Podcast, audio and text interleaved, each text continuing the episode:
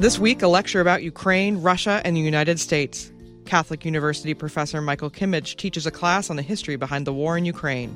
Ukraine is one of these countries, uh, if you would think of the world as a set of Jenga blocks. Ukraine is one of those countries where if you pull it out, it's very likely that the whole tower uh, comes tumbling down. It's connected to many different places. Uh, it has a great deal to do uh, with the world economy.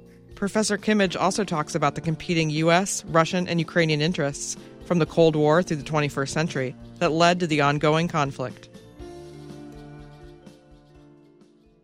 This episode is brought to you by Shopify.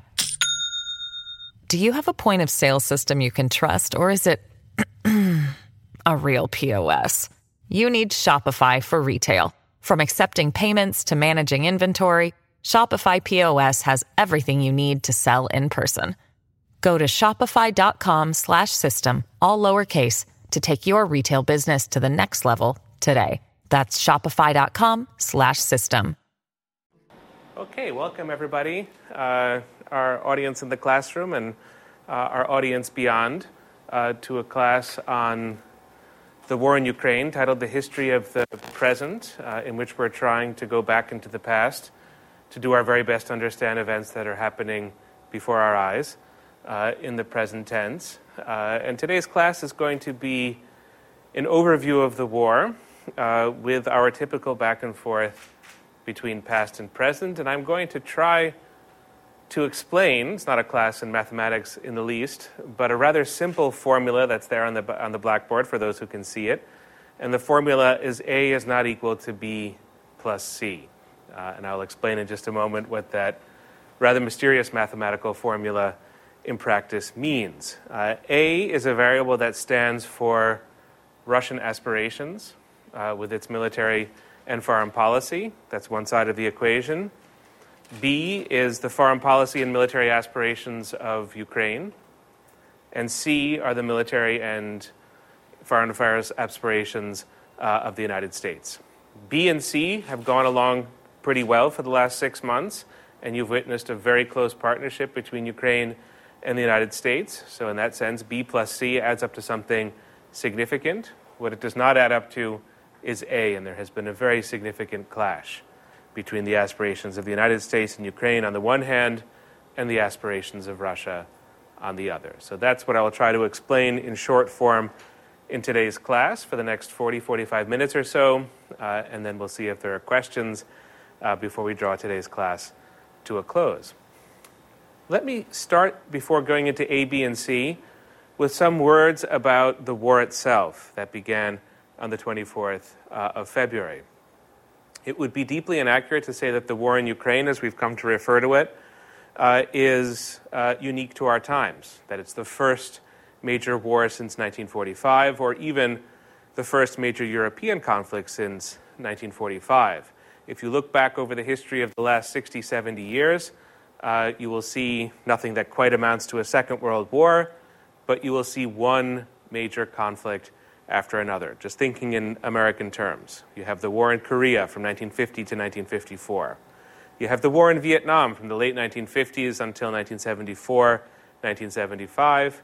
Uh, you have the war in Iraq that began in the spring of 2003, the war in Afghanistan that began not too long after the September 11th attacks in 2001. Uh, if you look at the history of Asia over the last 40, 50 years, you will see many conflicts, and I think anybody who would look at the history of the Middle East over the last 40, 50 years would see many, many conflicts uh, as well. Multiple wars, civil wars, upheavals, etc. You have a war in the southeast of Europe in the 1990s. Uh, in the Balkans, you have a Russian invasion of the country of Georgia in the South Caucasus in 2008.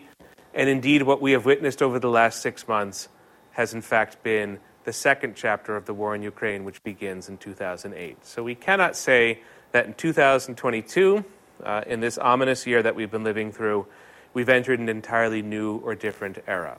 There have been wars uh, in many places, in Yemen recently, uh, Ethiopia, uh, conflicts in Sri Lanka and other places. And Ukraine is really one among many international conflicts that are occurring at the present moment. But it is, I would argue, and I say this by way of introduction, uh, a quite dramatic departure from the recent past, both in Europe, in ways that I'll try to explain in a moment, but also globally. And I would argue, perhaps with a little bit of exaggeration, not intentional, but uh, as, as, as part of what I'm saying, that the events of February 2022, the beginning of the war in Ukraine, are on par with the events of the summer of 1914 uh, or the events of the fall of 1939, which is to say, it's on par with the beginning of the First World War or the Second World War or late 1940s, the beginning of the Cold War, which doesn't have such a precise moment of origin, but is a 40 year conflict that was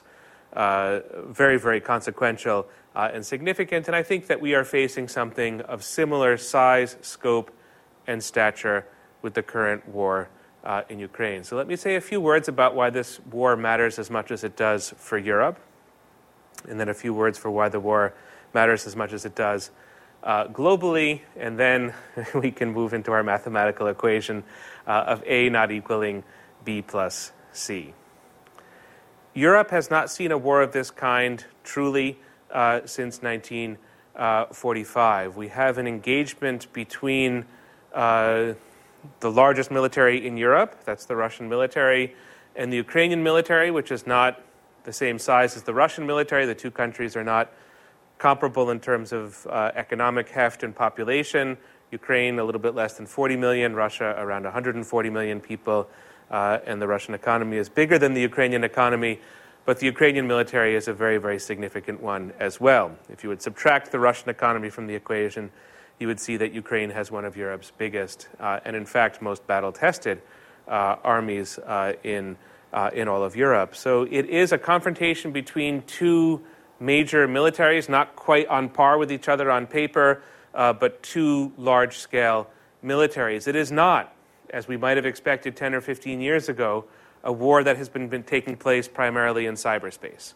It's not a war of machines and computers so much as it is a war uh, of soldiers, in the way that the, uh, the Peloponnesian War was a war of soldiers, uh, or the conquest of the Roman Empire uh, were wars of soldiers. It is a very traditional war uh, in that regard. Uh, not all countries are equal in terms of geography. all countries are equal in the scheme of things, but they're not equal, all of them, in terms of geography, and so it matters very much where a war takes place. If the United States fights a war in Grenada, as it did in the 1980s, that matters for Grenada, it matters for the United States, it may not matter for the world. Ukraine is a very different kind of thing uh, from uh, the small country uh, of Grenada. Ukraine occupies a very, very important piece of global real estate. It is to the north of the Black Sea, uh, and the Black Sea unites Turkey with Europe, uh, Turkey with Russia, Ukraine uh, with Turkey. It's a major, major transit point, uh, and of great strategic significance. Ukraine has several countries that it borders to the west in the European Union. This would be Hungary, Slovakia, uh, and Poland, uh, as well as uh, Romania. So that's four countries within the European Union. Ukraine has Belarus to its northern border, which is an independent country, but very, very closely tied uh, with Russia. And Ukraine has a huge, huge land border uh, with, uh, with Russia. So Ukraine is one of these countries, uh, if you would think of the world as a set of Jenga blocks, Ukraine is one of those countries where if you pull it out, it's very likely that the whole tower uh, comes tumbling down. It's connected to many different places. Uh, it has a great deal to do with the world economy. If you think of the Chinese Belt and Road Initiative that begins in China, has its destination Europe and other places, it runs uh, through the country of Ukraine. If you think back to the First and Second World Wars, although there wasn't an independent country known as Ukraine, in those two wars, the territory of contemporary Ukraine is integral to both of those wars. Many, many battles in the First World War uh, that are fought on the, on the territory of today's Ukraine, and that, if anything, is even more true uh, of the Second World War. Ukraine was instrumental to the collapse of the Soviet Union. It was Ukraine's vote, the Ukrainian Soviet Socialist Republic, as a part of the Soviet Union. It was Ukraine's vote in the fall of 1991 that toppled the Soviet Union. Uh, Ukraine has perhaps been a little bit less significant after 1991 in terms of the history of conflict, that is, until 2013, 2014. But what revolves around Ukraine is simply very, very important. In that sense, also, we can fold into the story of just the importance of the geography the fact that Russia is one of the co combatants in the world. Russia, too, is one of the countries that touches upon many other countries, with part of Russia in Asia, part of Russia in Central Asia, part of Russia in Europe, and now, because this too is an area of contestation, uh, an important presence uh, in the Arctic. So Russia is in many ways at the center uh, of the world, and Russia is one of the world's two major nuclear powers. So any conflict that involves Russia involves all of us, you could say involves humanity, because of the nuclear uh, dimension. So that raises the stature of the war in Ukraine, uh, I would say, uh, to a very high level. Let's also understand the stakes of this war. There are times when countries skirmish with one another, that they have a conflict over a piece of territory, over an issue, and they're able to contain that skirmish within certain borders and boundaries. Those can be terrible affairs, that can be terrible episodes, uh, but uh, it's possible to have what you could describe as a limited war. Maybe that's what Russia and Ukraine have had since 2008, but it's not what Ukraine and Russia have at the present moment. This is a no holds barred existential war for both countries. If Putin loses this war, I'm safe, I feel safe making this prediction. If Putin loses this war, his presidency will be over. It is not uh, impossible that his entire government could fall uh, if the war uh, is lost. There is a precedent for this. In, in, in, in, a, in a way, there may be two precedents for this in Russian history. One of them is uh, one that would, I would imagine, press quite considerably on Putin's imagination, uh, Putin being a student of history, among other things. Uh, and this is the war that Russia fought against Japan in 1905. Settled, uh, the peace treaty settled in New Hampshire uh, by Teddy Roosevelt in the summer of 1905. and Russia lost this war to Japan that began the long progression of Nicholas II, last Tsar uh, of the Russian Empire, toward uh, revolution uh, and toward the loss of power, which he experienced in 1917, more immediately because Russia in 1917 was in the process of losing the First World War. But Tsar Nicholas II lost two wars, you could say uh, the Russo Japanese War and the First World War, and then he lost his government, and then after that, he lost his life. And you could also point to Mikhail Gorbachev, who died uh, yesterday, whose obituaries are now being written. He lost the war in Afghanistan. The Soviet Union lost the war of Afghanistan in the late 1980s, and that was a part of his own loss of power eventually. Loss of the war in Afghanistan 1987, the Soviet Union cracks up in 1991. Not because of these wars alone, but there is a relationship. Putin is therefore acutely aware that if he fails in Ukraine, and he can fail in Ukraine, there's no guarantee of victory by any means uh, for the Russian military, however superior it may be with this or that armament or this or that uh, issue in theory or on paper. It's a war he can certainly lose. If he does, uh, it will not be a trivial loss. It will not be a loss that he can probably survive politically. Uh, it will be game over. Uh, for Vladimir Putin. So, in that sense, from his point of view, whatever winning may mean, it's a war he has to win. The stakes, if anything, are higher for Ukraine. We have seen from the nature of the Russian occupation of various territories in Ukraine, and the reporting is never perfectly clear, it's sometimes murky, uh, but I think that these are safe generalizations to make, uh, that the Russian army has committed numerous atrocities, that there have been forced programs of Russification of the population, they've been forced to take on uh, different kinds of classes and to use uh, a different language at times uh, because of the Russian occupation. Uh, there are reports of, of, of, tens of thousands or hundreds of thousands of Ukrainian children who have been deported uh, to, uh, deported to Russia. And I think it's no secret uh, that if Putin had the ability to assassinate or in some way to eliminate the Ukrainian government, I think that's probably what he was trying to do in the first few days of the war. If that was the case, uh, if that was possible for him, this is something that he would do. So Ukraine faces the prospect, if it would lose this war, uh, of a very difficult uh, occupation, uh, the loss of freedom in really every respect. And I think in that sense, you can say for Ukraine as well that this is an existential conflict. Well, if you agree with those two assumptions, those two statements, that this is an existential conflict for Russia and for Ukraine simultaneously, what it means that these countries are going to give it everything. They are going to push as hard as they can push to stave off to defeat uh, or to achieve victory. So this is not going to be some kind of limited small scale skirmish. where the countries just dispute, a little bit like uh, uh, India and Pakistan have disputed territory in Kashmir for the last couple of decades, but they're not going to use nuclear weapons against each other because of this dispute. It's a dispute that they're able to contain. Not so uh, in Ukraine, in the case of Ukraine and Russia. And therefore, it's the final point I'll make before getting into a review of Russian, Ukrainian, and U.S. aspirations at the present moment or over the last year or so, uh, that uh, it's very possible that this conflict, this war, could spread to include other countries. In other words, more likely than the possibility that Ukraine and Russia can contain this conflict is the possibility that the conflict will spread to include additional countries other than uh, Ukraine uh, or Russia. Already, you have lots of countries, including the United States, that are involved in the conflict from a certain distance. It's an open question whether they can retain that distance. In that sense, and this is to be very melodramatic and hopefully not irresponsibly so, but in that sense, the war in Ukraine runs the very, very real risk of becoming a world war.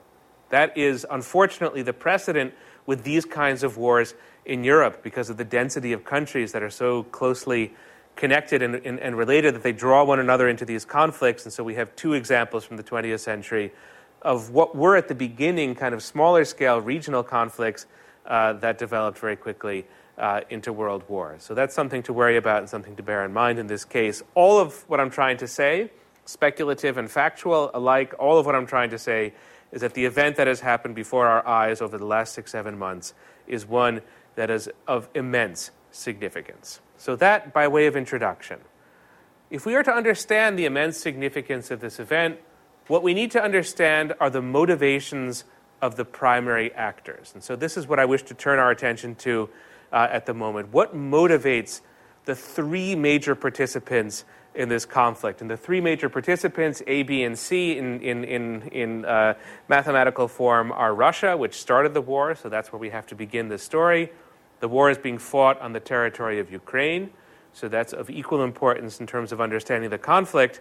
And one might walk down the streets of Washington, D.C. on a pleasant late summer, early fall day in October or rather August of 2022, and say that this country has nothing to do with a war in Europe. This is a country engaged uh, in its own business, getting ready for midterm elections, back to school sentiment and mood uh, in Washington, D.C. You know, sort of the city still sort of in the rhythms uh, of its late summer uh, vacation. That might all be the optics of Washington, D.C. at the present moment, but make no mistake, uh, Washington, D.C., or rather the United States, is uh, an unbelievably important participant in the war in Ukraine. It would not be unfolding as it is unfolding if the United States were not the kind of participant uh, that it is. Uh, so that's uh, as important as any other piece of the puzzle. Uh, and even though the war is quite distant, it's possible as an American to live without any awareness of a war in Ukraine. It's not forced upon us, in other words, uh, although it's very distant. Uh, the United States is not distant from the war. So we need to understand the motivations of the United States as well. This episode is brought to you by Shopify. Do you have a point of sale system you can trust, or is it a real POS? You need Shopify for retail. From accepting payments to managing inventory, Shopify POS has everything you need to sell in person. Go to shopify.com/system all lowercase to take your retail business to the next level today. That's shopify.com/system.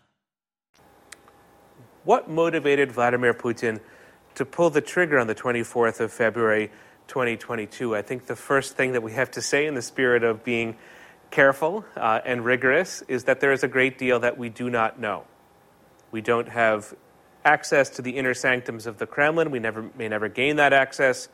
We don't have, as historians would like to have, a good trail of documents that really lay out the thinking of Putin, the decision making process, the input of his advisors, the military planning, uh, et cetera. So there's a lot of the data that we might wish to have, a lot of the factual information that we might wish to have that we don't have. So put an asterisk by anything that is said by me or anybody else in terms of Putin's motivations. Put an asterisk next to that uh, and have that asterisk indicate that what is being said is guesswork.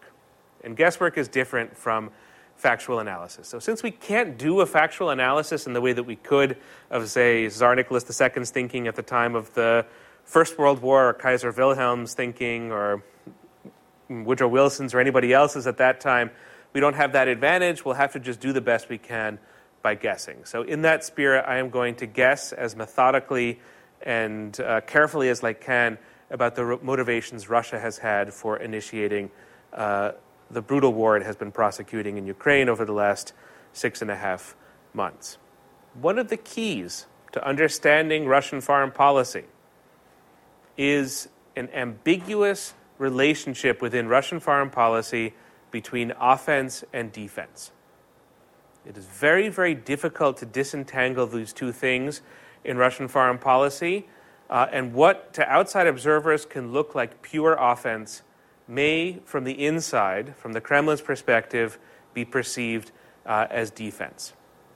And what is perceived as defense in the Kremlin can be acted upon in an offensive manner. I'll try to make this as clear as I can, uh, this point about Russian foreign policy, but I want to begin with this somewhat abstract generalization uh, about Russian foreign policy, which goes deep back uh, into Russian history. One of the constants of Russian foreign policy, going back not decades but centuries, is an equation of security and territory security and territory. It is a you know, commonly made observation and a very legitimate and important one, a commonly made observation that Russia is not Great Britain or Japan, or the United States for that matter. It is not a country that is bounded by oceans, it's not Switzerland, it's not bounded by mountains. There are no natural borders uh, to the Russian landmass, and historically, Russia is one of those countries uh, that has always had enemies. Sometimes the enemies have been to the east, uh, and sometimes the enemies have been uh, to the west. They less typically have come from the south, and there's not much of a north to come from given how far north uh, Russia already is. So historically, the enemies of Russia have come from the east and the west. Uh, and a response, a kind of foreign policy response to that situation, has been to def- build the defense of Russia. You can't really build a Great Wall of China or a Hadrian's Wall around Russia, the country is too big. But the defensive strategy has been to add territory, to make Russia as territorially large as possible. And you could say the success of that project is to be measured by the circumstance that the largest country in the world uh, uh, is, is Russia. Second largest country in the world is, I believe, uh, Canada, but that's you know a lot of you know fairly northern real estate uh, as well. But uh, you know Russia is by far, I think, 10 or 11 time zones, uh, is by far the world's largest country. Now, how is it that you build territory. How is it that you expand your territory as a country? It's obviously empire building and conquest. So, in a sense, this is again this sort of dilemma or this paradox, perhaps, that offense and defense are intertwined in Russian foreign policy. If you think that you make yourself more secure by having more territory, you defend yourself by becoming bigger. The only way that you can do that is by going on the offense to acquire that territory. So you can study, you know, if we had a computer uh, graph, we could sort of do it visually, the growth of the Russian Empire into Siberia in the 18th and 19th centuries, very, very far uh, to the east, such that Russia has a border, surprisingly, with uh, North Korea, not just with China and Mongolia, but it goes so far as to be a bordering state uh, to, to North Korea. And then at the height of the Russian Empire, in the late 19th century, early 20th century, you have portions of uh, of Poland that are part of the empire, the Baltic republics, parts of Finland, uh, and you know, sort of very far down uh, to the south, such that the, the Russian Empire was sort of there uh, on the edge of, uh, of the southeast of Europe or of, of, of, the Balkans. So this became a massive empire uh, that developed territorially, and again, I'm speaking in the past tense, I'll bring this sort of forward in, in just a moment.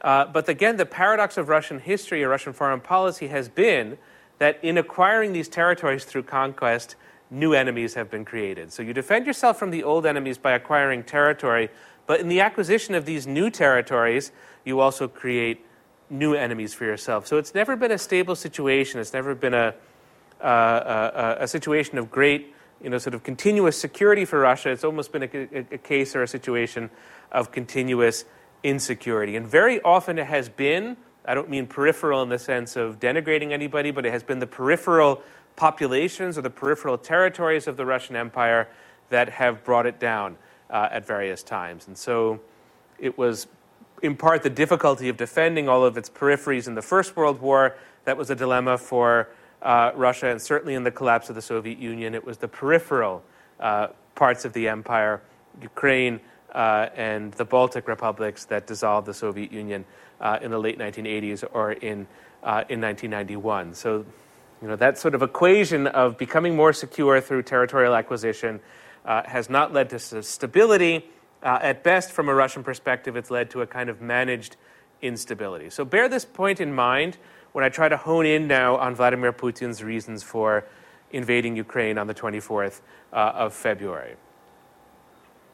I think that what Putin judged in, the in February, and probably the military planning begins at least a year, if not two years before February 2022, I think what he judged is that from his point of view, Ukraine was drifting out of the Russian orbit. We in this class will go much further in the discussion and description of Ukrainian politics and why there was a revolution there in 2013 and what that meant for Ukraine. We'll have to put that to the side for a moment just to concentrate on Russian decision making and the war. I think Putin's judgment was that Ukraine was drifting out of the Russian orbit, that it was drifting in a westerly direction, that it was forming an ever closer military relationship with NATO, not as a member, but just as a kind of partner, and that it was forming an ever closer military relationship with the United States. I think Putin's assumption here is that there was a trend at work circa, 19, circa 2022 or 2021 when he made the decision to begin planning for the war, that there was a trend or a pattern at work that was very chronological in nature. That in 2014, Ukraine had initiated a closer relationship with the West. By 2022, that relationship was far advanced, and I think he was projecting into the future to 2032 or 2042 and saying, if nothing is done, then that relationship will be very advanced indeed. And what Russia will have is a non friendly or possibly hostile country on its more than 1,000 mile border uh, with uh, Ukraine. It will be a kind of platform or area for military development uh, and that area will be used by the United States, its allies, and partners for their purposes. Uh, and in that sense, uh, Russia has, or Putin, Putin sort of put it this way, either a real vulnerability in real time in 2022. It's a little bit hard for me to imagine because nobody was poised to invade uh, Russia in 2022, far from it. Uh, so it doesn't seem quite a threat in real time. Uh, but I think for Putin it was a potential threat. There's this potential threat, there's this potential source of, of, of danger that's there for us uh, on our border, and that danger is a foreign presence, or if Putin had to put a face on it, it's the presence of US influenced parties uh, and, uh, and, uh, and groups. Now, we might disagree with this assessment. We might feel that this is incorrect, that this is paranoid, uh, that this is a misreading uh, of Ukraine. It's a misreading of American politics. All of that is very possible. It's certainly highly debatable, all of these points and conclusions. But if we are to understand Putin's decision making, we have to try to enter into his mind. So let's say that that is the problem as he understands it. That's the best I can do. Think there are other ways of configuring it, but that's the best I can understand in terms of his deepest motivation uh, for thinking about war uh, in Ukraine. If his assessment is that Ukraine is a potential vulnerability for Russia, the second part of the equation that we have to understand for Putin is why would he choose to respond with military force? Right? He could put the squeeze on Ukraine economically. He could go to the UN and try to come up with some argument as to why this is not a good situation for Russia. He could, conceivably, it's theoretically possible, he could sit down with Biden and say, let's work out something different in terms of your position and posture toward uh, Ukraine. Uh, he could.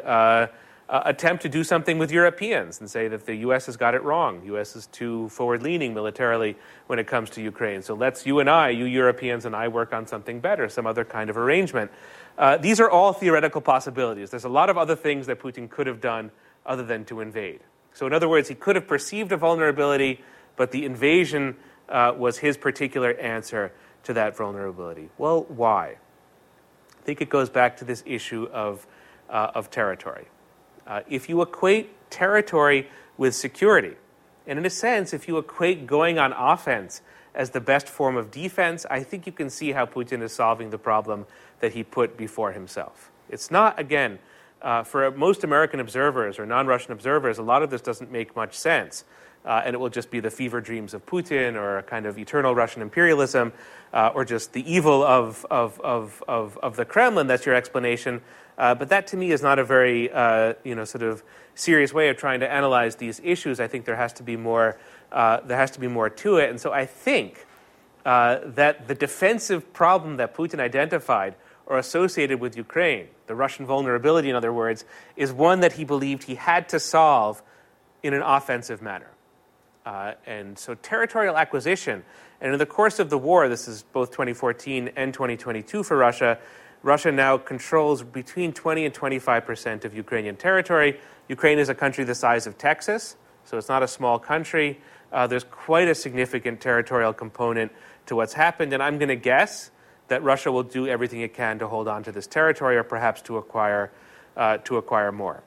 So that is what Putin is winning in the course of the war. He may not win political control of Ukraine. He would love to have that. He may not win that, but I would not underestimate the importance of the territory as such. Old fashioned thinking about foreign policy, that territory equals security, you bet.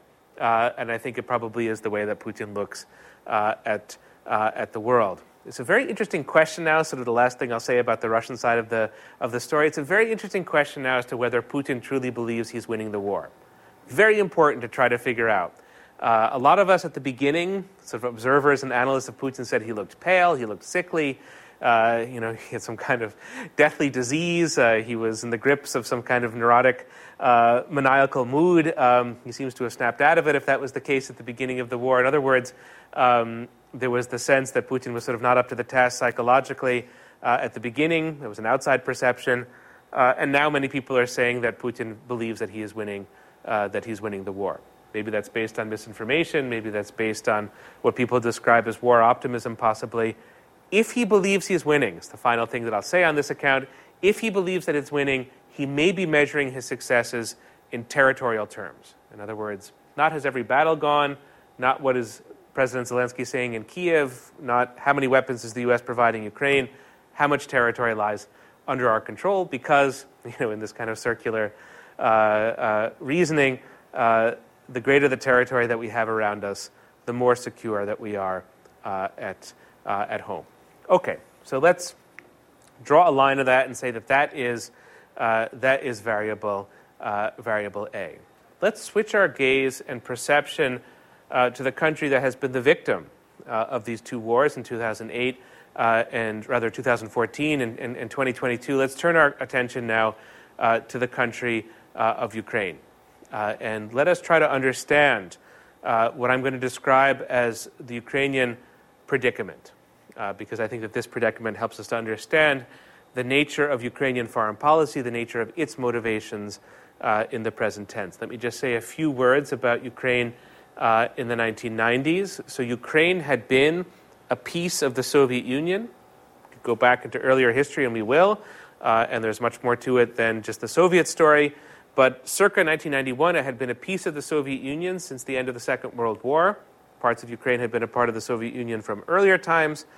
Uh, in 1991, Ukraine acquires its independence, its own parliament, uh, its own capital city, its own currency, its own flag, you know, no less independent or sovereign uh, than the United States or Canada or Britain or other long-standing and very familiar countries. Ukraine is not politically connected to Russia in a formal sense.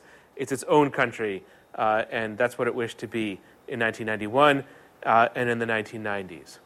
But the story that we can tell about the three Baltic republics, Latvia, Lithuania, and Estonia, that were also a part of the Soviet Union since 1945, is a very different story from the story of Ukraine in the 1990s. And so, by discussing just a little bit this divergence between these four former Soviet uh, pieces of the Soviet Union, uh, I think we can get uh, to a, a, a, a, sharp and good understanding uh, of Ukraine's situation uh, in the 1990s.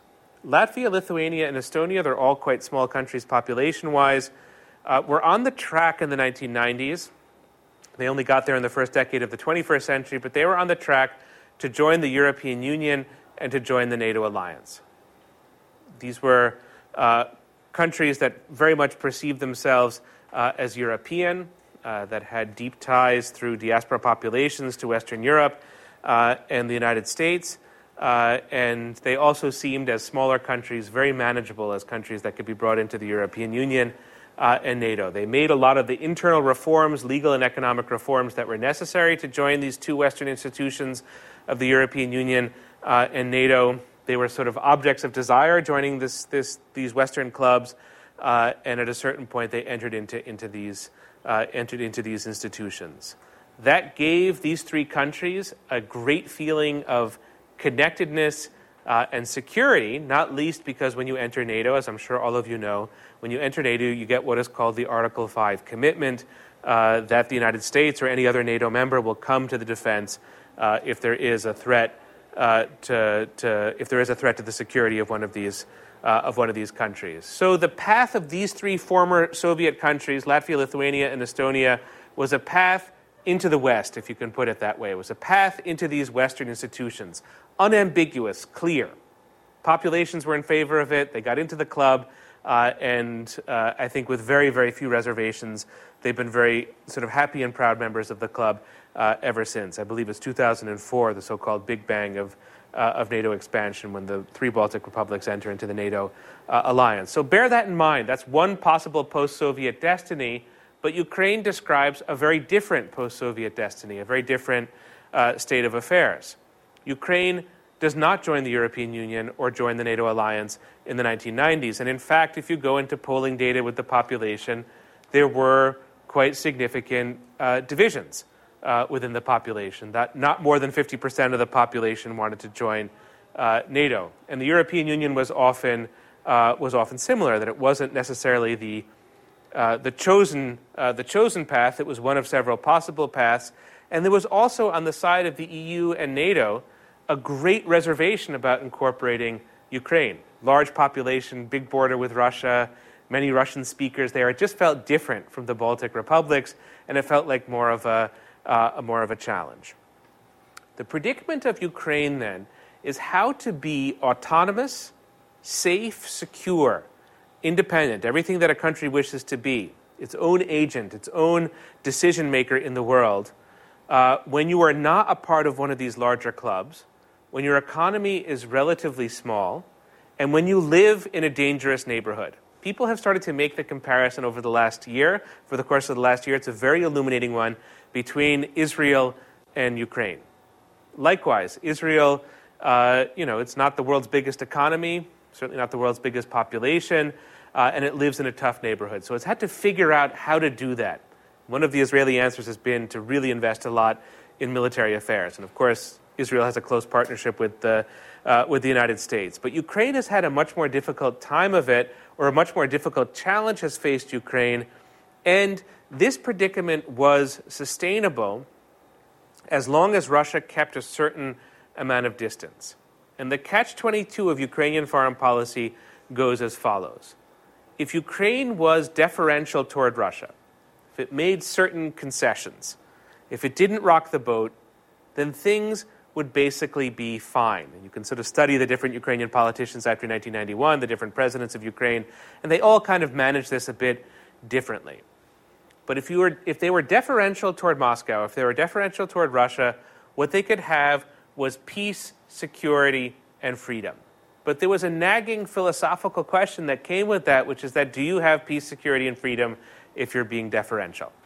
Is that truly autonomy? If you have to kind of acknowledge that you have a bigger brother uh, who's going to push you around or knock you around if you go off course or do something that that bigger brother doesn't like, are you truly being free? Are you truly uh, independent? And so Ukraine has had this great challenge uh, of dealing with a neighbor that uh, has all kinds of strengths and all kinds of interests in Ukraine uh, and is expecting a certain kind uh, of deference. Without going into details about why this is the case, let me simply state that it is the case that in 2013, the deference comes to an end. The Ukrainian deference comes to an end. Was this a good thing or a bad thing? That's for the Ukrainians to say. We can sort of evaluate and discuss and debate this in an academic way. But the fact of the matter is, the deference came to an end. And when the deference came to an end, Russia chose a policy of different kinds of aggression vis a vis Ukraine. It was definitely the bigger brother, uh, and it felt like it had a right to push around uh, Ukraine for the sake of its agendas and its aspirations uh, in the region. Remember, this is sort of trying to intertwine things a little bit. For Russia, offense and defense are intertwined, and so what happens in Ukraine is understood to be a part of the Russian national security uh, story. And so Russia feels that it has a stake, or maybe something more than a stake, uh, in Ukraine, and it is entitled to sort of push for the outcomes it wishes to have uh, in Ukraine. So the deference stops in 2013, and you get a gradual uptick in military pressure coming from Moscow. This first takes the form in ways that we're going to study in much greater detail. This takes the form of the annexation of Crimea, a part of Ukraine, in March of 2014.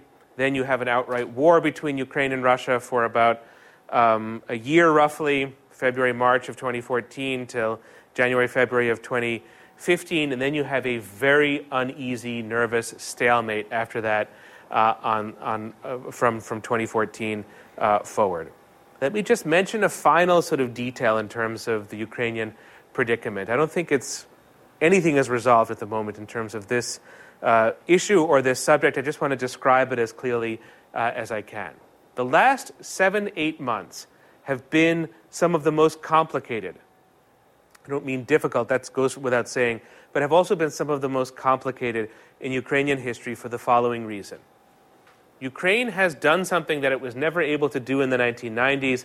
It has got real military partners. Most importantly, the military partner of the United, partnership of the United States. That was not forthcoming a year ago. That is very much a fact of life at the present moment. Even Germany, which is a country that very much defined itself as a pacifist country after 1945, not a military power, didn't invest much money in defense, doesn't like military activity, really tries to keep a distance from that even Germany is sending its Panzer tanks uh, and other forms of military hardware uh, to Ukraine. So even the countries that were self declared pacifists before the war, seven, eight months ago, are now military partners uh, of Ukraine. Norway, I heard the striking detail recently at the beginning of the war, gave its entire artillery to Ukraine.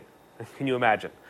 giving an entire branch of your military hardware uh, to another country, and Norway is only one of many countries that are now currently assisting uh, Ukraine.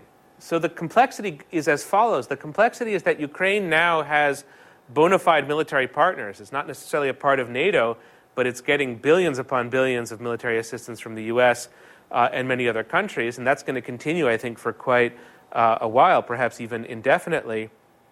In effect, Ukraine has become a member of the club, but the price it's paying for this is astonishingly high in the sense that the war is not finished, it's not over, we don't know how it's going to go, and the war is being fought on the territory of Ukraine. Another cost or another way of humanizing the cost of the war for Ukraine is some 12 to 13 million refugees or internally displaced people. That's out of a country of a little bit less than 40 million. That would be like one third of Americans. What would that number be? 70, 80 million people, one third of Americans losing their homes either within the US or fleeing to Canada or Mexico uh, or to other countries. It's sort of unfathomable, I think, when you put it in those, uh, in those local terms. The cost to the Ukrainian economy has clearly been uh, immense. And even if, when you look at those New York Times and other maps of the war in Ukraine, you can kind of see that now it's only, only uh, the southeast of the country that's uh, involved in the direct military activities.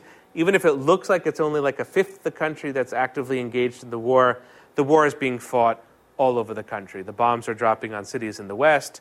Uh, every family, of course, uh, is affected, and we could go deeply into the economic details of the war, uh, which are uh, very, very disturbing for the society and for the people uh, of Ukraine. And also, you could imagine how is it to school the next generation of children when the country is so torn apart by war. So, in a certain sense, the war is robbing Ukraine uh, of its future. Not completely, of course, and there are many ways of triumphing over, over this kind of adversity, but to an extent, the war is robbing Ukraine uh, of its future, and that is the price that is being paid uh, for the war. And at the same time, the war is making it possible for Ukraine to resolve one of these outstanding problems of its independence, which is the problem of where do we stand? Where are our alliances? Where are our partners? Where are our friends? That question has become much clearer and in a sense, it's much more favorable to Ukraine. Uh, but of course, the clouds of war hang very heavily over the country, and we have no idea when those clouds are going to lift. So that is B. That is the predicament of Ukraine where to fit, where to fall, um, where to sort of organize itself in terms of its foreign policy, what relationships and alliances to build. Uh, and the last six months have changed an enormous amount uh, in that regard. Well, we come now to the last part of the equation, the C part of the equation, uh, that is the United States. And let me, you know, sort of begin by inverting things, by turning things inside out, and speculating as to why the U.S. is not indifferent about a war in Ukraine. Why is it that, that the let's let's imagine what it would look like for the U.S. to be indifferent to the war in Ukraine? Americans could easily argue that Ukraine is very far away. It is many thousands of miles uh, away from the United States. Americans could argue that the U.S. has almost no economic equities in Ukraine, and that is true. It is not a country that does much uh, to determine the course of the American economy. It neither provides many goods to the U.S., nor does it uh, buy many goods uh, from the U.S. You could sort of go back to the two Gulf Wars, 1991 and the Iraq War of 2003, and you can see that there was an economic component uh, to both of those wars, but not uh, in Ukraine. You could argue, uh, from an American perspective, that the U.S. has been through a lot militarily in the last 20, 30 years. Uh, it has waged two wars overseas in Iraq and Afghanistan, paid greatly uh, for those wars, financially and in human costs. Uh, and you know, a lot of Americans felt very frustrated with the outcomes uh, of those two wars. So why begin another overseas war if you have that bitter aftertaste uh, in your mouth? And that might be another reason for uh, American indifference uh, toward uh, toward the war. And a final reason might be thinking sort of abstractly or perhaps coldly about this that the war in Ukraine matters less to the United States than a decent, workable relationship with Russia for the simple reason that the United States and Russia are the world's two major nuclear powers. And so, what is the threat that we have from this region? It's not Russians taking XYZ cities in Ukraine. Uh, the threat that, that Americans face is that the whole conflict will get out of control and could acquire a nuclear dimension, and then the U.S. might be somehow pulled into this, uh, this sort of nuclear catastrophe. So, you could also say on that basis that the U.S. might preserve relations with Russia for the sake of its own security uh, and in this scheme, sort of sacrifice Ukraine on the altar uh, of, of, of, American security. Those, those are all, to me, imaginable arguments. It's very interesting to note that none of those arguments has done anything, gone anywhere, or even been a part of the Biden administration's thinking uh, about Ukraine or the war in Ukraine. So that might be the case for other administrations. It might be the case for presidential candidates in 2024. Uh, that's very possible. But for those who have the keys to the foreign policy kingdom, those who are making the decisions, uh, these arguments have not had any traction whatsoever. So the question we have to answer then, not the faux question of why Americans are not uh, indifferent to the war in Ukraine, the question that we have to answer is why is there such a high level of commitment and concern uh, for a country that is far away, for which there are no real economic interests? Uh, and that does involve, or supporting this country involves conflict with one of the world's major nuclear powers. So the U.S. is, in many ways, putting itself on the line uh, in the war in Ukraine, and we have to figure out why this might be the case. So let me try to explain as best as I can. I've tried to do this with as much intellectual empathy as I can for the Kremlin and for the Ukrainian government. Let me try to explain the motivations of the United States and of the White House. We can have a broader conversation about American public opinion very, very important. That's a complicated conversation to have. Uh, but the decision making power is there in the White House, so let's privilege that uh, for today's purposes and just focus on decision making there. Why does, the, uh, why does the White House care as much as it does about this conflict? Why has it made the decisions that it's made both during the conflict and in the lead up to the conflict? We need to go back a bit in time for this. So, history of the present, we're speaking about the present, but we need to go back into history to think about this particular question to understand the answer uh, to this question. American foreign policy is formed, modern American, contemporary American foreign policy is formed in the memory of the two world wars. Prior to World War I, U.S. had a very small federal government, was really not that much in the foreign policy business. Yes, in the Western Hemisphere it was. Spanish American War of 1898, it's sort of pulling the U.S. into the world. But still, in many ways, the U.S. was pursuing its own business prior to the First World War. It's the First World War, it's the Second World War that pull the United States into the world, that make the United States a global power, that engage the United States in the affairs of the world. It is a conclusion of the makers of American foreign policy after 1945 that the U.S. has to act very seriously, very, you know, sort of uh, creatively to prevent a World War III, to prevent a Third World War. First World War was very costly for Europe, for the United States, for the world. Second World War was immeasurably costly. The U.S. paid a huge price, maybe not quite the price numerically of the Soviet Union, but it paid a huge price for the Second World War. And so the lodestar of American foreign policy, the driving impulse of American foreign policy is no World War III. We need to have something better. We need to have a different system in mind. We need to have a different state of affairs. Where do the first two world wars begin? They begin in Europe. They are European wars. What's the American interpretation as to why these wars begin?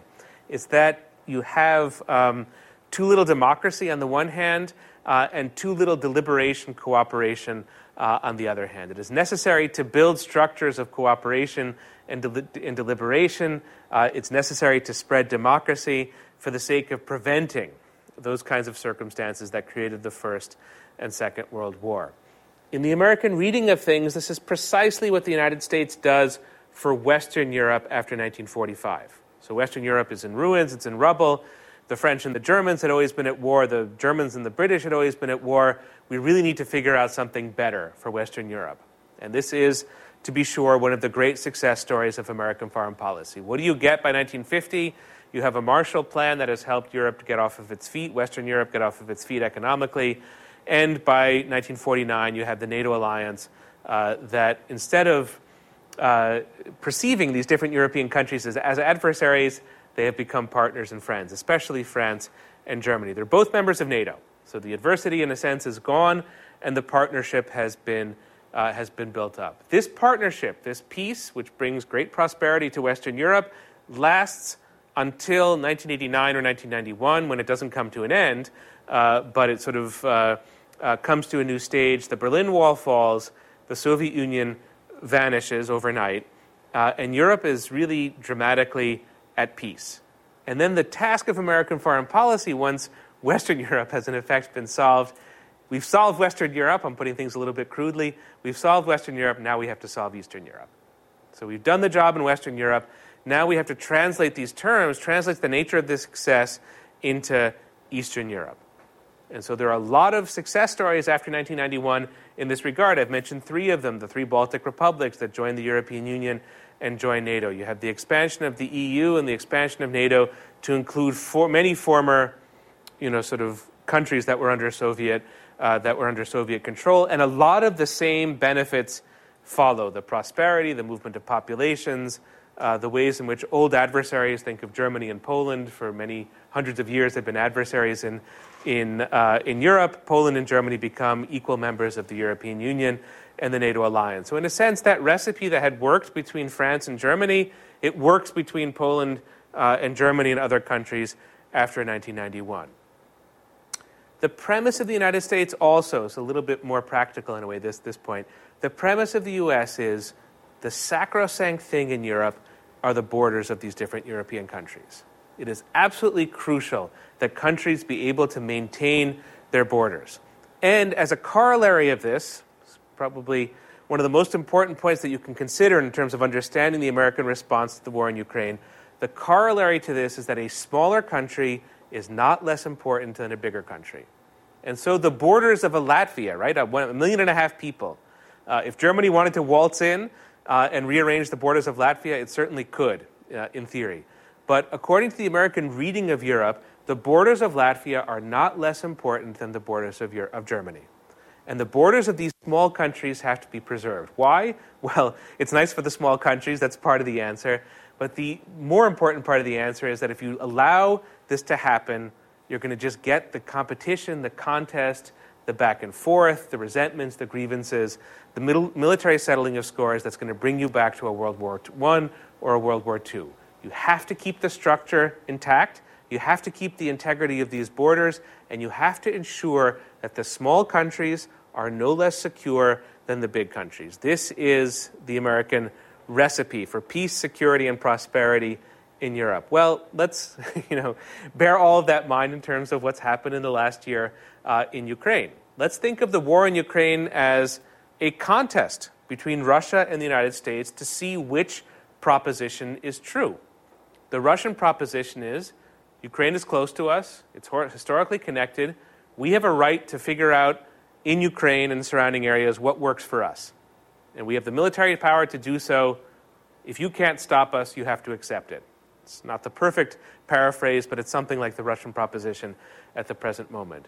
The American proposition, or the US proposition, is that if we allow Ukraine to be rearranged, its borders to be rearranged, and if we allow Russia to reach its hand in and change the government of Ukraine and start to dominate it from the outside, in effect, to make Ukraine a kind of colony of Russia's, what will have been set is the worst possible precedent for Europe. We will have gone back in the American reading of things to the 1890s uh, or to the years immediately before the First World War, when all of this stuff was constantly being rearranged, divided up, uh, you know, sort of partitioned, repartitioned, colonized, recolonized, uh, et cetera. If we go back to that ugly past, the Ukraine war is not going to be the only European war. It's going to be the first of many uh, European wars. And for the U.S., I won't linger over this point, I'll just mention it, mention it for your consideration. There's a lot of uh, significance for Asia as well. Because if the rules in Europe are that might makes right, and that borders don't matter, and that little countries are insignificant, well, that is going to be something terrible for Taiwan. Because Taiwan is a country that's smaller than China, doesn't have the military heft of a China, uh, and if China draws the conclusion from Ukraine that these kinds of wars are, it's now open season for these kinds of wars, then not only will we lose, will we lose stability in Europe, but we will lose stability uh, in, uh, in Asia as well. So there is a way in which Ukraine matters for it being Ukraine. It's certainly the case that the White House cares about the citizens of Ukraine, doesn't want to see displaced people, doesn't want to see the bombing of civilian populations. There's definitely a moral uh, part to the American response, as there has been to the European response and to the response of many uh, who have supported Ukraine since the war began. But it does go beyond that for the United States to something larger. The whole U.S. vision of Europe is at stake in the war in Ukraine. And so, if you accept that point of view, is it costly to send a billion dollars worth of missiles uh, to Ukraine on a monthly basis? Or I think the numbers are even higher than that uh, at the present moment 3 billion, 4 billion. Uh, per month. I think it's something like that in terms of U.S. military assistance. Those are big numbers. Is it costly to send that amount of military assistance to Ukraine? If what I've said a moment ago is true, that the future of Europe, the sort of peace and security of Europe is at stake, then it's not expensive at all. In some respects, it's very cheap when you consider, uh, when you consider the alternative. So for the United States, the essential thing is not so much that Russia be defeated or that Russia lose. That, of course, is the preferred outcome uh, for the war in Ukraine. But the more essential thing for the U.S. is that the old system, the kind of old rules with these intact borders, the importance of small countries, uh, the kind of deliberative solution to problems rather than the military solution to problems in Europe, the more important thing is that that old system be kept ongoing and sort of up and running. That is the, uh, that is the crucial uh, American motivation. So, interestingly, not that we would have perceived this in the campaign in 2020, Ukraine has risen to the top of the agenda. Uh, of the Biden administration. It may be in foreign policy. I think it will be the most important issue uh, for Biden's first term, if that's all, uh, if that's all that there is uh, and a relatively obscure part of Europe, which is what Ukraine was, uh, let's say, 10 years ago, has come to be the central terrain, the central battlefield uh, of the 21st century, at the very least for Moscow on the one side and for Washington, D.C. Uh, on the other. So, A, Russians, Russian aspirations to gain greater control and in, in its self perception, greater security uh, through the domination of a certain amount of Ukrainian territory that runs directly counter to a Ukrainian desire for sovereignty and independence, and Russia's aspirations run directly counter uh, to the vision that the United States has for Europe. And that's the way in which A does not equal B plus C. And I guess you could say that that not equal sign uh, is equivalent to the war that we see before us. So let me draw to a close on that uh, disturbing uh, note. And the floor is now yours for whatever questions you wish to ask. Please like the United States, England, Germany, some of those Baltic states have um, contributed lots of weapons, ammunition to Ukraine. If Ukraine's supposed counteroffensive, like in the south, doesn't end up being successful as the fall goes on, I know it's kind of speculative, but would you see maybe a lower amount of weapons and ammunition being devoted, um, donated by certain countries like Norway, Sweden, England, Germany? Because right now the U.S. is the main contributor. Right. It's an excellent question. I think that um, uh, you know there's a lot to unpack uh, in uh, in that question. I think that as long as Ukraine is under duress, that the military assistance will keep flowing, and I think that um, uh, that is as important for European countries as it is uh, for the U.S. So I think even the failure of a counteroffensive, and we've seen the inklings of that uh, this week, even the failure of a counteroffensive would not change the fundamental nature uh, of the military support. I think what the failure of a counteroffensive would change, though, are the stated objectives, the kind of end game that are attached that's attached uh, to that support. And I think instead of the reclamation of territory, I mean, it's sort of officially U.S. policy, semi-officially U.S. policy, that Ukraine's uh, uh, goal is to reclaim all the territory that was taken after the 24th of February. And so U.S. military assistance is going for that purpose, to kind of bring it back to the status quo before the 24th of February. I think if there would not be a successful counteroffensive, that would be given up. And the objective would be well, there's going to be a line between Russia and Ukraine at a certain point. It will be kind of like North and South Korea. We want Ukraine to be as advantageously positioned, so we need it to be sort of as forward as possible. So the military assistance is still important, but it's more for that end than for, you know, sort of bringing the country back to where it was uh, prior to the to the 2022 war. So it's very significant, but but uh, the the whole issue of a counteroffensive, but it's it's not the whole game. Please. Uh, you mentioned how Russia has used territory um, by offense as a way of defense, but I'm wondering how, through a historical lens, we can understand the present in the United States' approach to defend Ukraine by kind of using territory in a more ideological manner by having its allies uh, to preserve the status quo of the world and avoid that World War III you mentioned? That's a, that's, um, uh, that's a very, very interesting question. I think that um, what it points up is something of a big structural difference between the United States and, uh, and Russia. Uh, the United States, I think, you know, terrorism can change this perception, but feels pretty territorially secure. Uh, and of course, it matters a lot that the U.S. has good relations with Canada to the north and with Mexico uh, to the south, and good relations in a different sense with the Atlantic Ocean and the Pacific Ocean. So the likelihood that the U.S. would use territory to enhance the security is very, very low. Um, and in that sense, I think you're, you're absolutely right that the U.S. tendency when it comes to its global outlook is to build up these large structures of alliances. NATO is one uh, example, and you use the term ideology, what the U.S. feels comfortable with, although there are exceptions to be sure when it comes to the practice of American foreign policy, but the U.S. feels comfortable, most comfortable with fellow democracies. So there's a very long tradition, going back really to the American Revolution, of supporting democracies for the sake of supporting American security.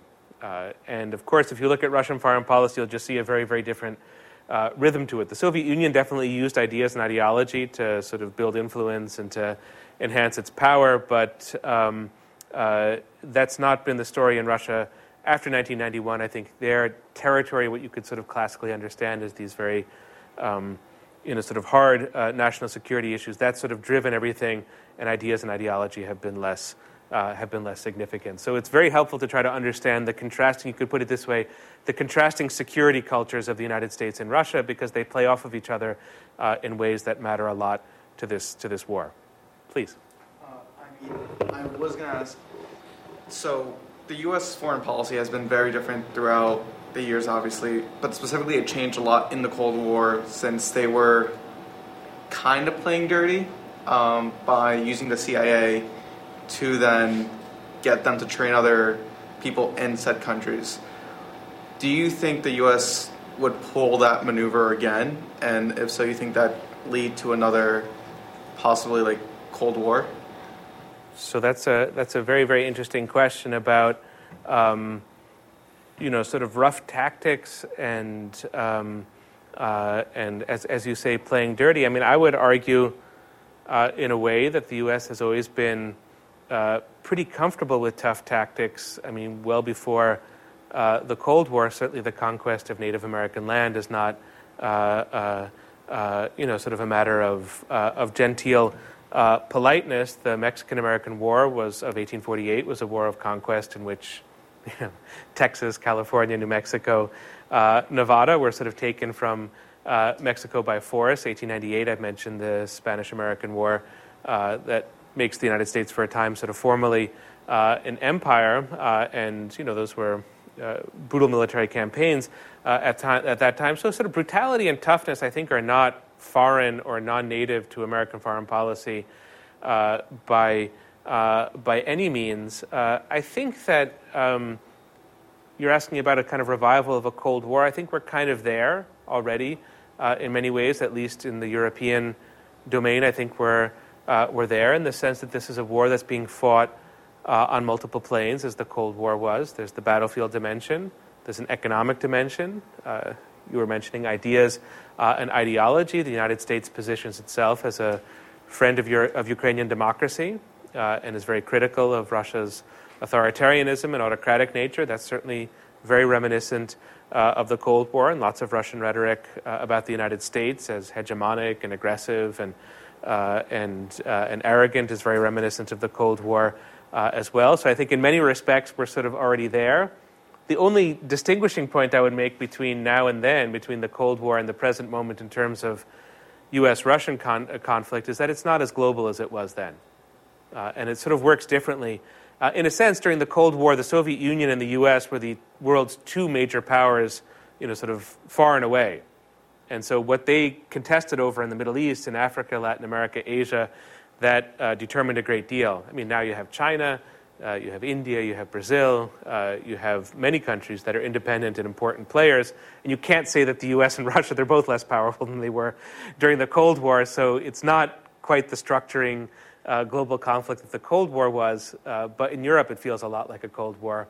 Uh, and, you know, to come full circle with your question, you're asking about brutality and toughness. Um, you know, in a way, that's what all wars evoke, but if it's a new Cold War, very likely there'll be a, a tough and brutal edge to it.